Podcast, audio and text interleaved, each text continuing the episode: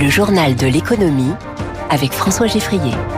6h49, l'économie au scanner de Radio Classique. Trois titres. La grande inquiétude du patron de la Fed sur le niveau de la dette publique américaine. L'avenir de Facebook qui fête ses 20 ans avec ses 3 milliards d'amis. Et puis on verra comment les agriculteurs britanniques qui avaient voté plutôt pour le Brexit s'en sortent aujourd'hui sans les aides européennes de la PAC. In the long run,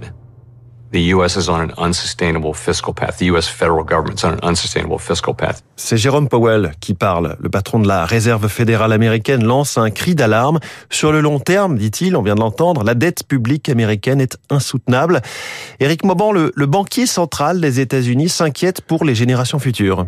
Oui, il voit d'un mauvais œil la dette du pays grandir plus rapidement que l'activité économique du pays. Continuer sur cette voie présente à ses yeux un danger. Un thème qui est d'ailleurs repris de plus en plus fréquemment hein, par la classe politique, notamment républicaine, soucieuse de limiter autant que possible les dépenses de l'État. Les propos de Jérôme Powell rappellent à quel point la question de la dépense publique devient au fil des ans de plus en plus clivante.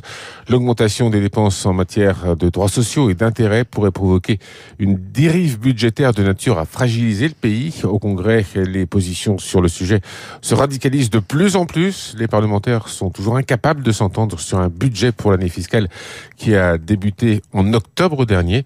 Ils ont pris des mesures de court terme afin d'éviter une paralysie, mais doivent trouver un terrain d'entente avant début mars. Éric Mauban en direct sur Radio Classique. Jérôme Powell qui réaffirme par ailleurs qu'il ne faut pas attendre de baisse des taux directeur de la Fed lors de sa prochaine réunion en mars. Le sujet est surveillé euh, comme le lait sur le feu par les marchés. Marchés qui ont bondi vendredi soir à Wall Street, en tout cas du côté du Nasdaq, avec l'action du groupe Meta qui a pris 20%. La maison mère de Facebook et Instagram a de ce fait vu sa capitalisation boursière gonfler de 200 milliards de dollars en une séance. 200 milliards, euh, il faudra David Barou hein, pour nous pour nous détailler à quel point c'est impressionnant. Dans son décryptage, ce sera à 8h 5. Les GAFAM et Nvidia euh, au sommet. C'est une nomination technologique impressionnante. C'est la une d'ailleurs des échos ce matin. Bonjour Edouard Filias. Bonjour. Avec vous, on va se pencher euh, sur l'avenir de Facebook car nous sommes tout juste 20 ans après sa création. C'était début février 2004. Vous êtes Edouard Filias, le président de l'agence Gene et spécialiste des, des stratégies numériques. Facebook, je le disais, c'est 3 milliards d'amis 3 milliards de membres, c'est le leader hein, des réseaux sociaux. Et pourtant, il ne semble plus beaucoup innover, il est concurrencé très durement par euh, TikTok. Quel est l'avenir de Facebook? Moi, je pense que l'avenir de Facebook, ce sera de travailler autour de ces communautés qui sont sa force aujourd'hui, qui sont nourries par ces nouveaux formats vidéo courts, les Reels, qui seront nourris demain peut-être par euh, son ambition de porter dans le métaverse cette vie sociale, dans des espaces virtuels où on converse euh, avec des tiers, des amis. Je pense que c'est la vraie force de ce réseau, c'est ce tissu très dense de micro-communautés qui l'anime. Alors justement, le groupe Facebook était devenu Meta euh, il y a deux ans et demi, à l'époque où l'avenir c'était le métaverse, cet univers virtuel où on pourrait à la fois travailler, jouer, discuter. Est-ce que Meta croit encore au métavers? Bien sûr qu'il y croit encore, bien sûr. Alors le métaverse, ça existe depuis maintenant euh, plus de 30 ans. Des univers virtuels persistants, on se retrouve pour travailler ou pour jouer. Ça n'est pas un concept nouveau. Ce qui a été raté, c'est la sortie dans le grand public du métaverse de cette proposition de valeur. Les gens n'ont pas adhéré parce que les casques sont encore chers, parce que c'est lourd, parce qu'il n'y a pas d'usage.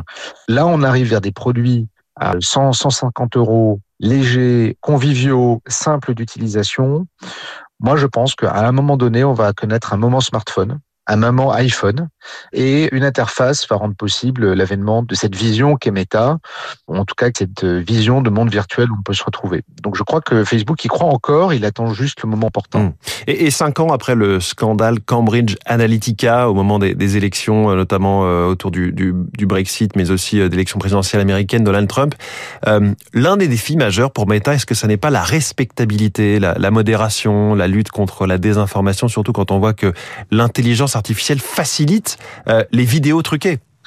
Alors, permettez-moi, euh, puisque c'est le 20e anniversaire de Facebook, de dire ce qu'on n'entend pas souvent. Oui, les réseaux sociaux représentent des défis éthiques, moraux, un risque pour euh, les enfants et un danger de manipulation. Tout ça, c'est vrai, on l'entend souvent. Je voudrais quand même rappeler à l'occasion de ce 20e anniversaire que les réseaux sociaux, c'est aussi un contrepoint politique. On l'a vu lors des révolutions arabes, on l'a vu en France lors de la révélation de pratiques de corruption. Vous voyez les photos de ce qui se passe à l'intérieur des ministères, ce qui est complètement inédit. Donc c'est un contre-pouvoir citoyen. C'est un outil relationnel pour étendre ces cercles de connaissances au-delà de ce qu'on a normalement dans la vie. sur Facebook, mais aussi sur LinkedIn et l'ensemble des réseaux sociaux d'ailleurs. Et puis surtout, c'est fun. On s'est beaucoup amusé sur Facebook ces 20 dernières années. Alors évidemment, il y a beaucoup d'enjeux et de challenges et de défis réglementaires et politiques, mais j'aimerais quand même qu'on prenne un temps pour se dire à l'occasion de cet anniversaire que les réseaux sociaux ont aussi été une force positive dans notre société. Et je regrette un peu d'ailleurs que Zuckerberg n'ose pas le rappeler. Donc on voit que là, il est un peu timoré là-dessus, mais pourtant, il y a une contribution réelle. Il n'y aurait pas eu de changement politique dans le Maghreb sans Facebook. Voilà, moi je pense que c'est quand même quelque chose euh, qu'il faut noter. Merci Edouard Affilias, président de l'agence Jean, invité du journal de l'économie de Radio Classique. Le Nasdaq est donc en forme euh, vendredi soir et à Tokyo ce matin, le Nikkei gagne 0,66%. L'euro est à 1,0777 et le baril de Brent à 77 dollars. En France, les tarifs du gaz devraient augmenter de 5,5% au 1er juillet. Emmanuel Vargon, la présidente de la commission de régulation de l'énergie, l'a confirmé hier. Seulement cette fois-ci, ça n'est pas lié au prix de la molécule de gaz sur les marchés ni à une hausse des taxes. Les explications de Nicolas Goldberg de Columbus Consulting. Le réseau de gaz, c'est une infrastructure à coût fixe. C'est-à-dire que vous consommiez du gaz ou pas, le tuyau arrive toujours chez vous et il faut bien le payer. Et là, comme on a eu une baisse de consommation de gaz, on est obligé d'amortir les coûts du réseau de gaz sur moins de consommation, donc on augmente un petit peu le, prix.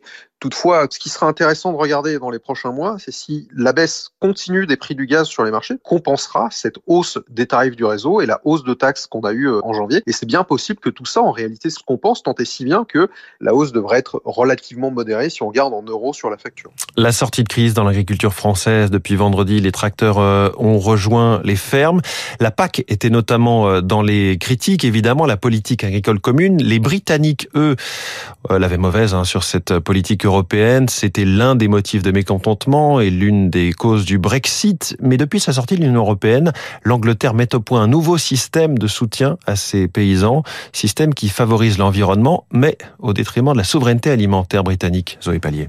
Après le Brexit, le gouvernement britannique s'est engagé à compenser pendant quelques années les anciennes aides de la PAC versées aux agriculteurs en fonction de la taille de leur exploitation. Mais progressivement, ces aides disparaissent, remplacées par de nouvelles subventions qui dépendent, elles, de critères environnementaux, explique Renaud Foucard, économiste à l'université de Lancaster. On commence à rémunérer les agriculteurs, non pas pour ce qu'ils produisent, mais pour ce qu'ils arrivent à faire en termes de préservation de leurs terres. Donc on les paye concrètement pour planter des arbres, conserver les haies, préserver les cours d'eau, etc. Un nouveau modèle pour verdir l'agriculture britannique, mais qui risque de fragiliser certaines filières, notamment les grandes cultures, car la question du rendement passe au second plan, analyse Luc Vernet, secrétaire général du think tank Farm Europe. Ça traduit un élément qui est que depuis des années, le Royaume-Uni a perdu très fortement ce qu'on appelle la souveraineté alimentaire.